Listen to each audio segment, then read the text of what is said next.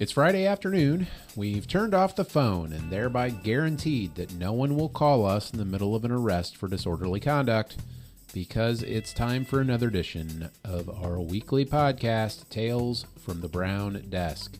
I'm Jake Rigney of Rigney Law LLC. With me, as usual, is my law partner, wife, and zombie aficionado, Cassie Rigney.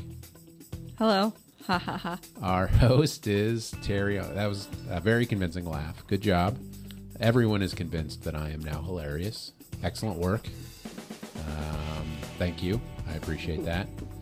Uh, our host is Terry Ohm. Friendly reminder Tales from the Brown Desk is a free flowing conversation involving two foul mouthed attorneys.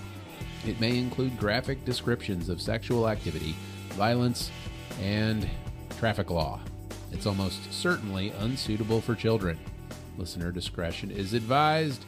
Here is Terry. Hello, everyone. Hello, Jake and Cassie. Hello. Hello.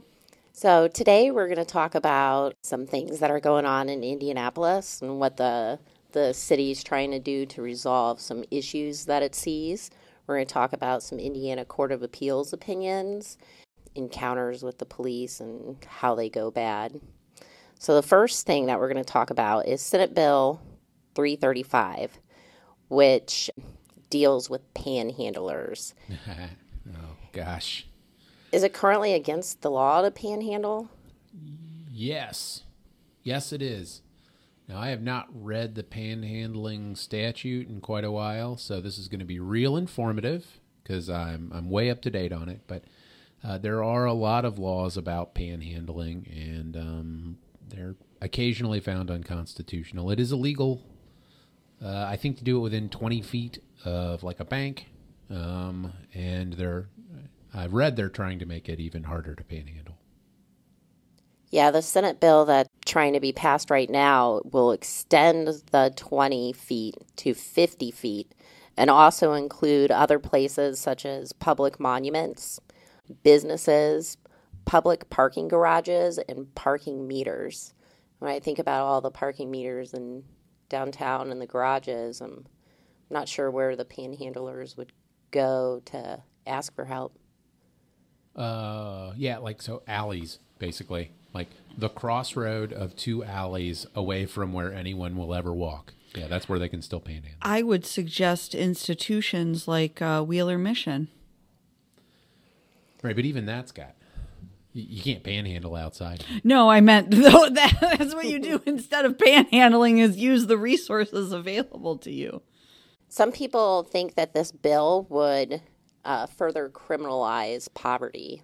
Do you agree with that stance, or do you think that it'll benefit the panhandlers in the city? well, it certainly won't benefit the panhandlers in the city. Um, you know, does it criminalize panhandling? Not technically, right? Or does it criminalize poverty? Not technically, right? Um, because it, it doesn't say if you're poor, you can't do this, that, or the other. It basically just says you can't ask anyone for money in these places. Uh, and it doesn't matter if you're rich or you're poor. Of course, rich people have no reason to go ask you for money.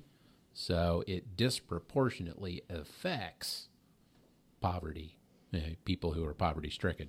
Uh, there's no question about that. I suspect if you ask the legislators who wrote the bill, they'll tell you that. You know, well, of course, yeah, it's because all the poor people asking for money. Cassie, what do you think? Should we should we make it harder on those folks, or? Uh... I mean, I would like to see you know institutions and resources and you know things to go to fixing the problem instead of uh, pushing it under the rug, which is ultimately what I think it does. You have this, you know, whitewashed city. Um, for all the nice white people to come and spend their money um, and ignore the fact that we have serious problems that we need to invest our resources in to fix because limiting their ability and moving them out of the way doesn't fix the problem. Yeah, that that's a really good point. It actually brings up an issue that kind of drives me crazy about criminal law generally, right? And it, it's exactly what the legislature is trying to do here with this they have decided to try to make it the police's problem uh, to fix something. You know, they've got this the situation, and they're like, okay, here's what we'll do: we'll get the police to fix it by making it illegal, making it a C misdemeanor to do X, Y, and Z. When the police are not in any way equipped to actually deal with this problem, right? There are hundreds, if not maybe a thousand homeless dudes wandering around downtown on a given day, and there's like 12 cops, uh, especially during the day. Uh, if you don't count all the ones in the city county building protecting the judges and everyone else, right? The, the people actually walking on the street making arrests. There's like 12 of them. They're never going to catch all the panhandlers and stop them from panhandling in the first place. Even if they could, all they would do is take them to the Marion County Jail, where there's no room to keep them. So what's going to happen? They're going to spend maybe 12 hours in jail getting processed, and then they're going to get kicked right back out onto the street, downtown, where the jail is. And what are they going to do? They're going to go right back to panhandling. The misdemeanor courts in Marion County are going to get clogged up with panhandling cases that they don't care about and that the prosecutors don't care about prosecuting if they even bother to file them. The legislature wants to show, I don't know, Hyatt or Marriott or somebody, I don't know, that they care and that they're trying to make it better. So they pass this law to make this the police's problem when the police has no realistic opportunity to do anything about it. Because the only way you're going to stop panhandling is by helping people in their lives so they don't need to panhandle anymore. That's how you do it. You don't do it by locking them up. That's not going to stop them. There were a couple of entities that have voiced their support for this amendment, and that's the Indy Chamber, Visit Indy, Uh-huh. Hilton Indianapolis downtown. Uh-huh. They feel the panhandlers um, negatively affect their profits, and that their customers don't like to be bothered by being asked for money. You reminded that there are poor people? I'm sure they don't. Yeah, you get a whole army of Marie Antoinettes out there asking why they don't just eat cake. So another thing that's going on um, in Indianapolis is the there's been um, an increase in homicides uh, this year compared to last year, and the city has been um, actively trying to combat that. Uh, one of the things that Mayor Hogsett wants to do is he wants to increase policing in specific areas, like targeted policing. Um, what do you think about this? So here's the thing about that. Uh, what's Mayor Hogsett's motivation for doing that? I don't know. You'd have to ask him. But when you increase the sort of targeted policing in a particular neighborhood, um, they usually increase their policing in neighborhoods that are overwhelmingly African American. And that leads to a larger percentage of African Americans get arrest, getting arrested for crimes. It's part of the systemic, what people call systemic racism. It's not that the police are actually going around thinking, I'm, I want to arrest a bunch of black people today and no white people. But if you put all the police in African American neighborhoods, mostly they're going to catch the African American criminals and not the white criminals. And so, unfortunately, uh, it creates this system where African Americans get punished for their crimes at significantly higher rates. If that's what the mayor wants to do to fix it, it's only going to exacerbate that problem. Um, will it stop crimes? I don't. I mean, I don't think so. The reason I don't think so is because uh, people are not more likely to commit murder if they think they're going to get away with it. People don't think about murder and getting caught when they do it. Usually it's a spur of the moment kind of situation. You know, the number of murders that happen in Indianapolis that are planned and thought out, where the guy's thinking about it for a day and he decides, okay, here's what I'm going to do and here's how I'm going to do it. That doesn't happen very often. Usually it's just like, uh, oh crap, bang, bang, bang, someone's dead. Um, they don't have time to think, oh, well, I wonder if there's a police patrol around. Shoot, they've been patrolling this area a lot more lately. Um, so you need to fix the other contributing factors that cause these problems. The, the police are the police's job is to catch the guy who did it, not to prevent him.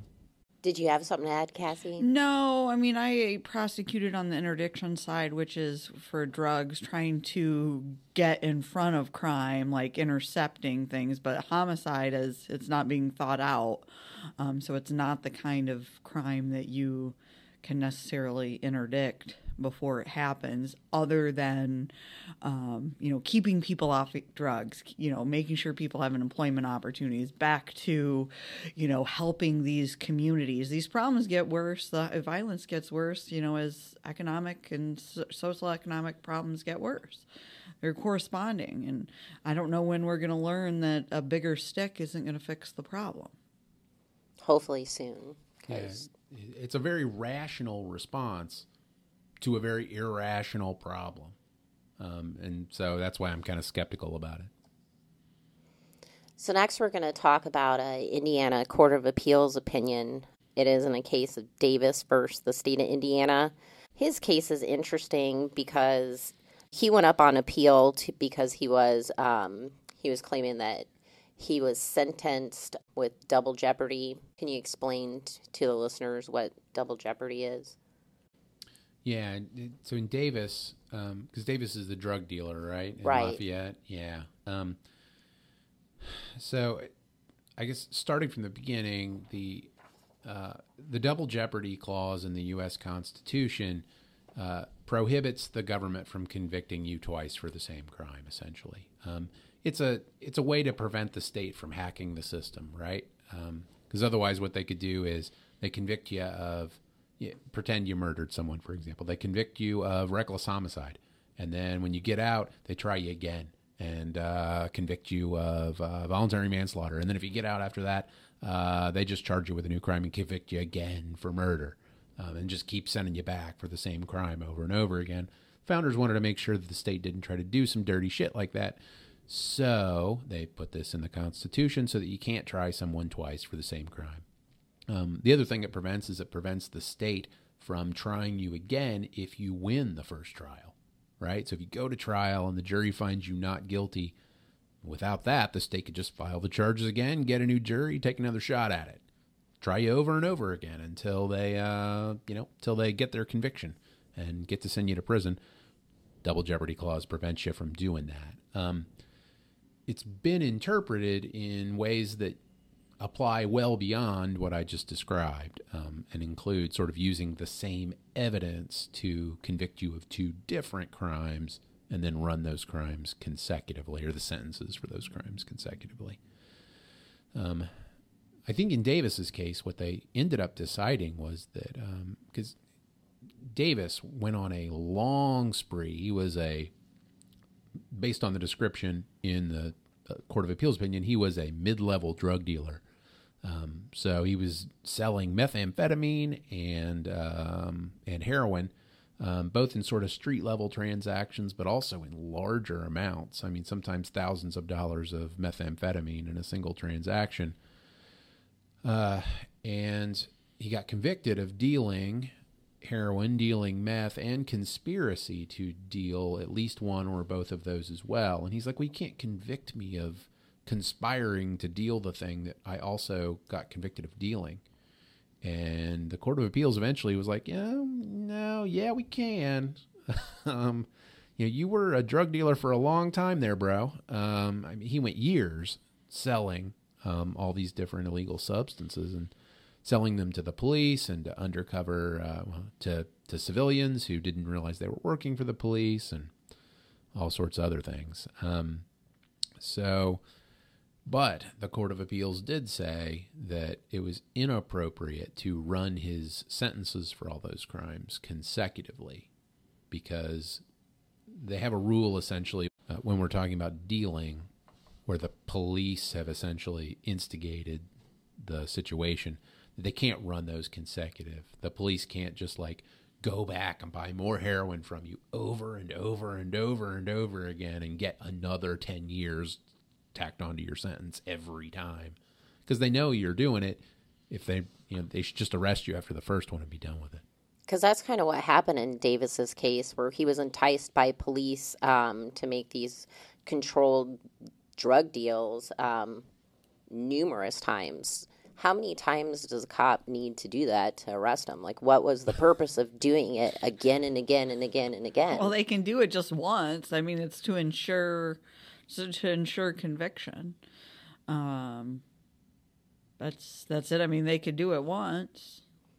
Right. And sometimes I think they do that so that defense attorneys can't come in and argue later, well, look, it was a one time thing. He just, you know, the, the guy was like, can you get heroin? And he was like, yes. And so he went and got him some heroin. It didn't even mark it up. It was just like, you know, sometimes defense attorneys will try to minimize dealing by, you know, claiming it was just once and it was his first time ever and you caught him. Come on. Um, but, you know, obviously when they do a years long sting um, on a guy, he can't argue that. yeah. So one of the things um, that I noted was um, through the numerous controlled buys, um, the police used an un- undercover officer and unwitting informants. What happens to those informants? And how do they? Well, to be them? honest, if they wanted to, they could charge them with dealing, yeah. straight dealing themselves. Absolutely. Dealing is only the transfer of possession from one person to another. Um, I actually knew a prosecutor who uh, drug prosecutor who had it in his head that he wanted to charge everybody in a circle of individuals that were found smoking a joint with dealing marijuana. Technically, under the law, they could, and luckily, even within the narcotics prosecution division, the other prosecutors were inclined to tell him that that was that was being excessive. Um, but no, those people are are, are dealing, um, and they could have been charged and prosecuted to the same extent that uh, Davis was. Um, you don't have to get money. You don't have to, you know, get anything of value. Yeah, I mean, all those unwitting um, informants essentially took heroin and handed it to a police officer. That's all it takes to prove dealing. Um, people are a lot of times they're confused. They think that you have to you have to trade it for money, um, or you know you have to turn a profit on it. Um, you know, like, well, if I just bought it for 50 and I give it to the guy and he gives me 50, that's not dealing because I didn't make any money. Wrong. In fact, you can lose money on the deal. You could buy it for 50 and then sell it to somebody for 30. Could and, you give it away and be considered dealing? Yes. Transfer of possession. That's all it takes. Give from me to you. Yep. The legislature has made it really easy to prove dealing so that they can make it easier for police officers to arrest people for dealing. I guess I wanted to come back around to uh, why the police would have done such a long investigation when they only needed one. Another reason I suspect, um, and, and you can tell as the weights go up, is that they were probably trying to build a big enough case. One, you know, secure conviction, hopefully avoid trial, even if you can undo one or two of the deals. They've got five of them and you know it doesn't do any good to convict them of more than one anyway as far as stacking. But they were probably trying to get enough to go up the food chain because they ultimately they want a bigger and bigger fish. And at pro, you know it would not surprise me if at some point they approached Davis and wanted him to then buy on their behalf as well. Um, particularly on the time frame that this that this case was over. That was a particularly long investigation in my opinion. Yeah, they were. They ended up doing a couple of deals that were worth, I think, a few thousand dollars, and they found five figures worth of money. I think in Davis in a car Davis was attached to. So overall, they took several thousand, you know, more than ten thousand, maybe even more than twenty thousand dollars from him. Those are the kind of levels that could get you charged federally, but they don't have to. And so it's entirely possible they were also trying to build a Fed case against him. Or, like Cassie said, they were trying to get enough so that they could scare him with a Fed case into making him work for them so that they could then get the bigger supplier, the upper middle management of the drug supply chain. Um, but Davis apparently uh, didn't want to go down like that. So he went to trial and lost.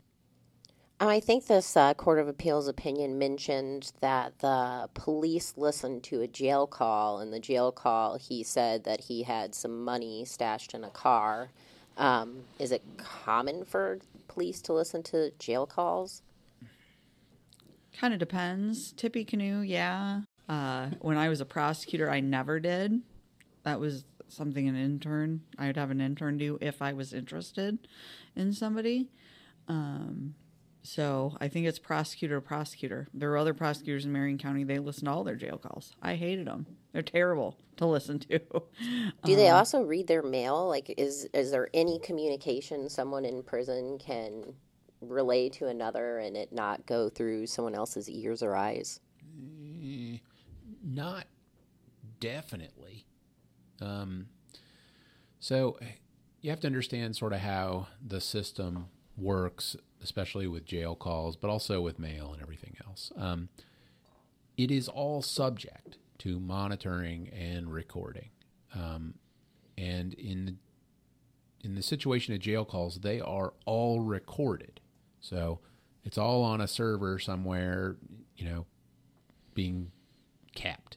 But that doesn't mean anyone actually went and listened to it. They do not always live monitor your phone calls from jail. There are too many of them, and there are too many people in jail, and not enough people to listen to all of them. But they can go search them, and they can search them through all sorts of different means by phone number called, by inmate, by um, you know a lot of other ways. Um, so if they think that something interesting is going to be in a call or is about to be made in a call, then they can go listen to them, and and that can be the basis for a search warrant. It can add additional evidence to your case. It can it can cause all sorts of problems for a defendant if they don't heed the warning. There's a warning at the beginning of every call. So another Indiana Court of Appeals case that I wanted to get your opinions on is a case uh, Carter versus State. This is another instance of a defendant um, claiming uh, double jeopardy, where he was sentenced for a crime with the same evidence. Yeah. One of the things that stood out to me when I read this opinion was how swift the cops were to make the arrest after a hostile crowd gathered. Yeah. Is that a reason to arrest somebody if a crowd is gathering to I think it could be a lawful basis for the officers to relocate an investigation. Um, it sounds like they believed they had enough to do an arrest and just move on. Um, yeah, and reading the case, the the officers did have, um, I think, probable cause to arrest um, at least. Uh, was it Carter? Yeah, Carter. Yes. Um, they did have probable cause, at least, to arrest Carter for public intoxication. Um, they can arrest uh, a person if they have probable cause to believe they committed any crime in the police's presence. So, um, when they they approach a car and they find Carter sitting in a car in public, in you know, in a public parking lot, um, and he's intoxicated and is in any way annoying, even to them, well, that's good enough um, for them to arrest him for that public intox. They ended up arresting everybody in the car because the driver had three guns on him, and they saw the the other two guys in the car like pushing things toward the driver. Um, side note: most people do not carry three handguns. You only have two hands. I think John Wick carries more than two handguns. That's true. John Wick. But the dude sitting in the parking lot of an apartment complex in Indianapolis does not have John Wick's re- needs. like, we're not talking about John Wick. right. He has neither John Wick's skills nor an entire city of bounty hunters looking for him uh, so that they can collect an enormous bounty. You don't know Carter. That's true. I don't know Carter. Maybe he's really John Wick, and that was the. Pro- but I, I'm positive that's not the case because Carter got caught. John Wick would not have gone down like that. John Wick would still be floating around the city with his six handguns and his three knives and his machete and. I think that'd be limping around the city. Yeah, yeah, that's true. So going back to the hostile crowd. Yeah when I read that, and I read it numerous times throughout the opinion, the picture that formed in my head was the crowd was hostile against the police. Yes. What would be reasons for that? Well, the status of the relationship between people in certain neighborhoods and the police is um, uneasy. I guess is probably a a fair way to describe it. Um, and there have been several publicized um, instances of police kind of overreaching, um, and the police also have a tendency to be very concerned for their safety. Um, to a certain extent, I understand that. Being a police officer, especially a patrolman in the city, is uh, not an easy job and it is dangerous. And unfortunately, sometimes some bad things happen to them. So uh, they all generally have families and loved ones they want to go see every night. Uh, totally sympathetic to the idea that they need to be safe. Um, at the same time, the few bad apples that have caused serious problems in places all across the country have caused people in some places to be very wary of the police, to record them at every opportunity, to um, you know voice their displeasure pretty regularly, and sometimes in a way that causes officers to fear for their safety. Um, so it's it's an unfortunate situation when that happens. I don't think that it really helps anyone when it does. It just got those guys arrested quicker.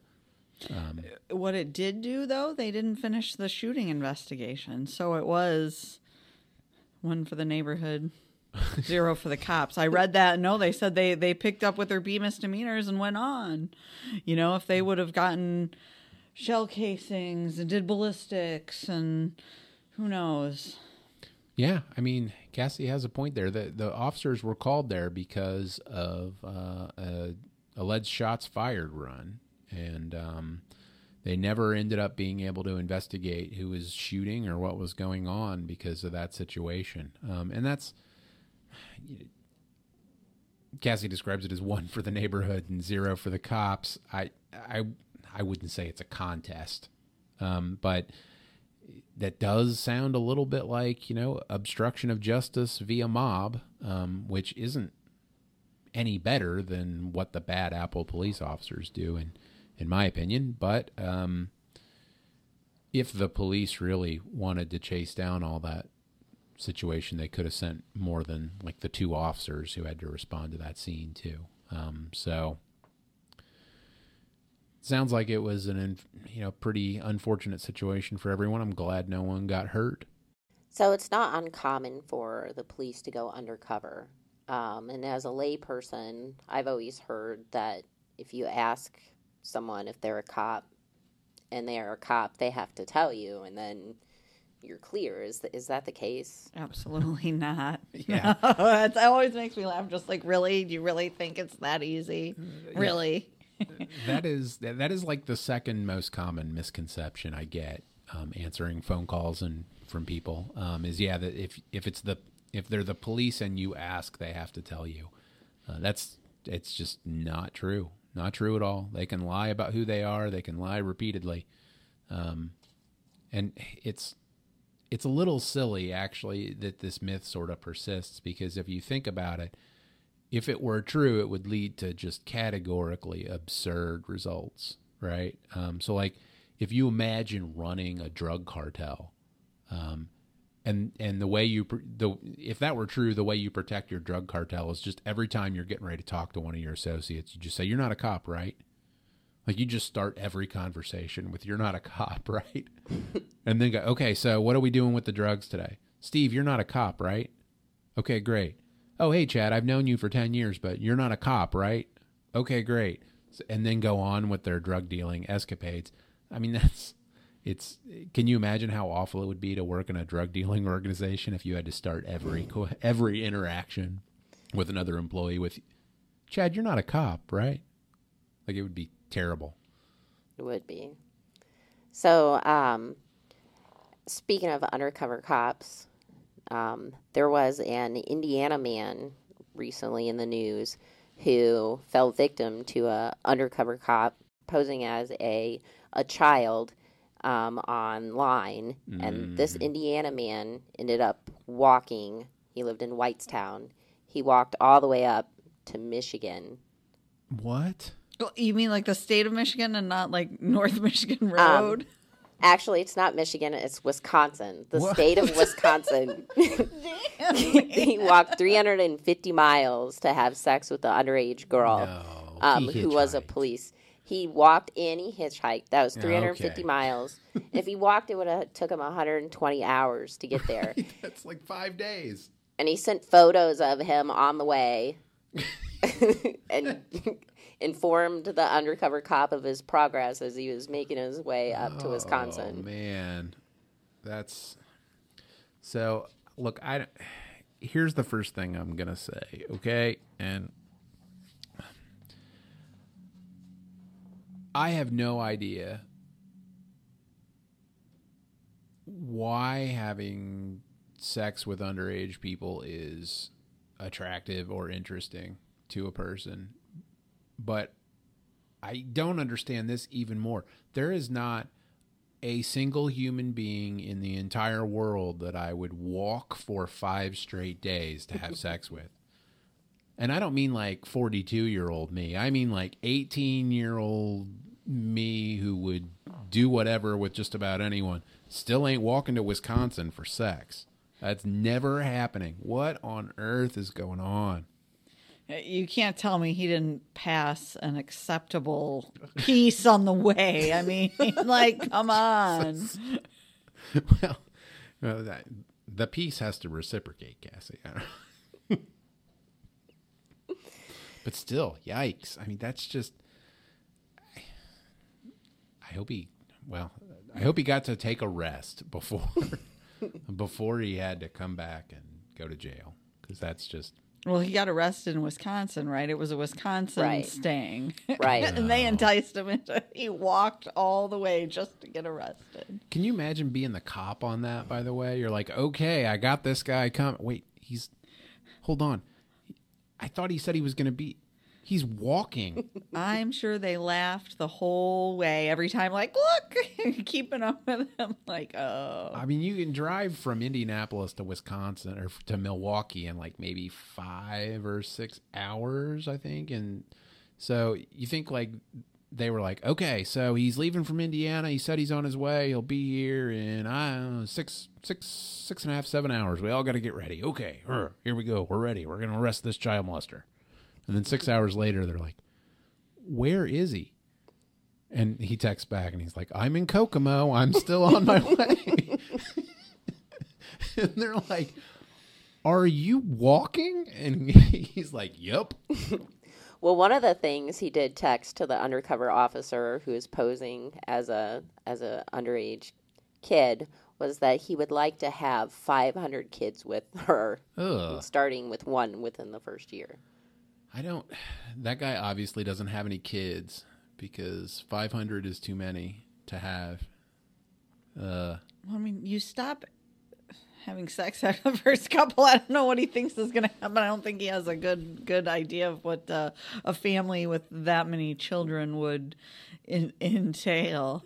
right. I mean, the dude doesn't even have a car. How's he going to afford 500 kids? He can't even rent a car. What? You do not. How are you going to feed 500 kids? What are you thinking? So with his 500 kids, I wonder if he would do the same thing as a Florida man. Florida man fell for the same thing. He fell for an undercover officer who is posing as a as a 14 year old um, online. Yeah, that happens. Um, this Florida man left his three children at home, who were four, five, and seven, to go have sex with the 14 year old. That's not cool. Not I wonder okay if that. Indiana man would leave his 500 kids at home. Well, makes, if he would walk. makes me wonder if that guy has a misunderstanding of how it works. Like, maybe was he trying to say he wanted to have sex with her 500 times and he thinks every act results in a child? Yeah, I don't know. It does remind me of that song though from the '90s. You remember that song? I will walk 500 500 miles, and I will walk 500 more. Oh, jeez, Indiana man. Florida man left her kids. Ugh. Yeah, that's not cool, Florida man. You can do better than that. I have faith in you. Well, there's another Florida man who uh, got pulled over in a traffic stop and used his baby as a shield. Were the police shooting, or was it just in case? It was just in case. um, Just in case. Oh, gee. You'll never take me alive, coppers. yeah, my he used his baby as a shield, and they had to have a special uh, team come in and rescue the child. Well, and you know, usually you follow up these stories, and then he has like a, a driving while suspended warrant or something stupid. They tell you what the traffic stop was for, or what what the underlying like before he uh, used his baby as a human shield. Was there another crime of equal or greater seriousness that he had committed before that? Well, it says the police pulled him over on the interstate due to concerns regarding a child custody Baker Act issue. Oh, Oh, So it was okay. kidnapping. So they think. I mean, he it was probably just short of a what Amber Alert Yep. kind of thing. So that's what it w- was. But what a great way to say there's a uh, there is in fact concern for the safety of this child. I can't wait for the custody hearing later between mom and dad over who should have custody of this child between Florida man and Florida woman. It's gonna be great because I'm sure she's got uh, she's probably doing awesome too, but Florida man is like, you know, well, I mean, yeah, I I, I took I took the kid and I, yeah, I. I, I tried to use it as a human shield, but uh, but no, give me custody anyway. I swear. And by the way, a police a special police squad had to be dispatched to rescue the kid.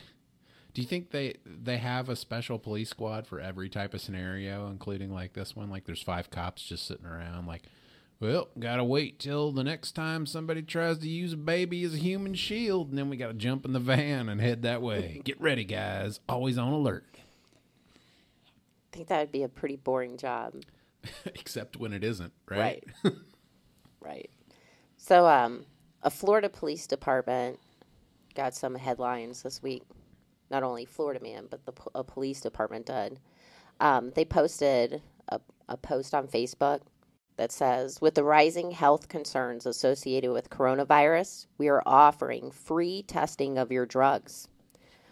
Being that a large amount of narcotics come from outside of the U.S., we want you to be safe. Bring it to our station and we will test the batch within minutes. Yeah, they. This is uh, not a novel trick um, that the police use sometimes, and I never know if they're serious or if they just think it's funny. But then some guy or someone always falls for it and takes their drugs to the police station to have them tested, and then they get arrested for possessing drugs. It's um, but yeah, they're not the first police department to do that um, on Facebook uh, and sort of say like, "Hey, come get your drugs tested. Make sure they're real drugs." So there's one other uh, news headline that I'd like to share with you before we wrap up. Uh, it's not a Florida man or an Indiana man, but a Maryland man. He was arrested after stabbing a woman with a syringe full of semen. Mm. Man, we are going really gross this week. Where did he stab her? In How- her butt. How did he get Like in a her semen- butt cheek? Yeah, and then when she turned around and confronted him, he said it felt like a bee sting, didn't it? And apparently, this isn't the only person that he has stabbed with a syringe full of semen. How how does one obtain a syringe full of semen? I'm asking for a friend. Well, I, I would assume, I would hope it's his own or not. ho- I don't. Uh, you don't want it to be anybody's, but I would. ass- I, I mean, Yeah. Side note: We do not choose the topics of this conversation. Teri chooses the topics. So, in case somebody wants to accuse us of a hostile work environment later, Teri chose these articles, not Jake and Cassie. We're not making her talk about syringes full of semen. Her choice. Gross. Real gross. did he say why? He didn't say why. He did. He he didn't say why. I'm gonna But- go with dumb. Yeah, He's dumb. But could like what kind of charges can be brought against someone like this? Would this be a Oh. sexual assault because semen injection was involved, or is it just? No, that's a good question though. In so in Indiana, what immediately comes to mind is battery by bodily waste. Um, so battery by bodily waste is a felony. Uh, I am certain that semen qualifies as bodily waste, especially after you do whatever it takes to get it into a syringe. and um, but stabbing somebody with a syringe in a sort of non-consensual, uncontrolled way is also probably battery with a deadly weapon in Indiana, because I mean, yet people don't realize this, but you can get stabbed in the leg and die. Like you have arteries and veins in your in your torso and in your groin area and in your legs where you get it nicked, you're going to bleed out before the hospital you ever get to the hospital. Um, because you have, you know, a lot of blood pumping through uh, those large arteries deep in your legs and in your groin area. So doing that to somebody like that, I mean, there's a, a chance you could kill them. That's that's what it takes to call a syringe a deadly weapon. Um, in Indiana, anything can be a deadly weapon. It just depends on how you use it.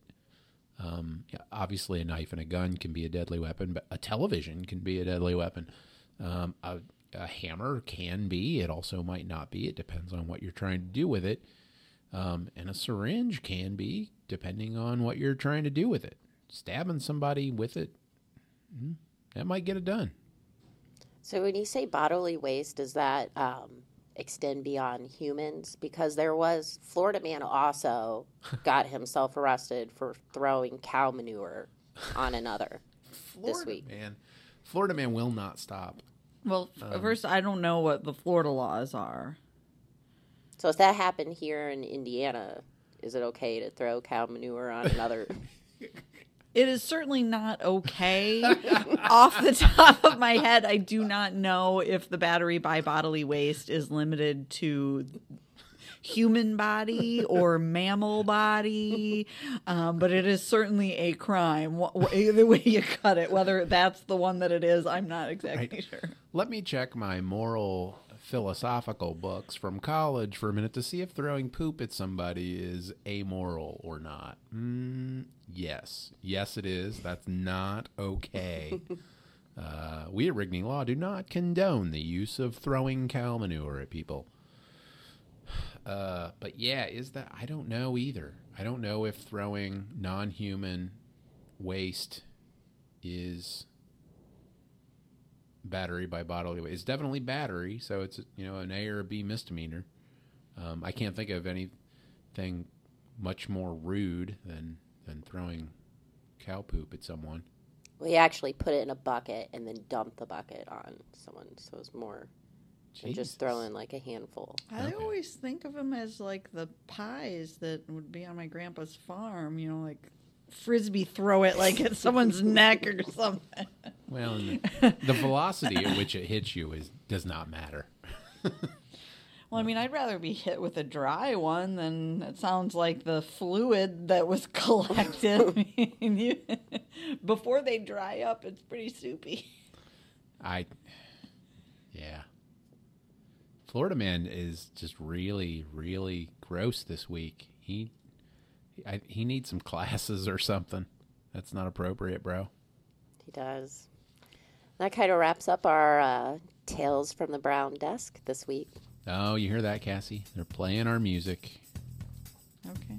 Time for me to go to the bank. Additional legal disclaimer. While we may discuss legal issues and provide information regarding the law to our listeners, we do not intend to create an attorney client relationship with any listener. Our advice may not be applicable or appropriate to your legal issue.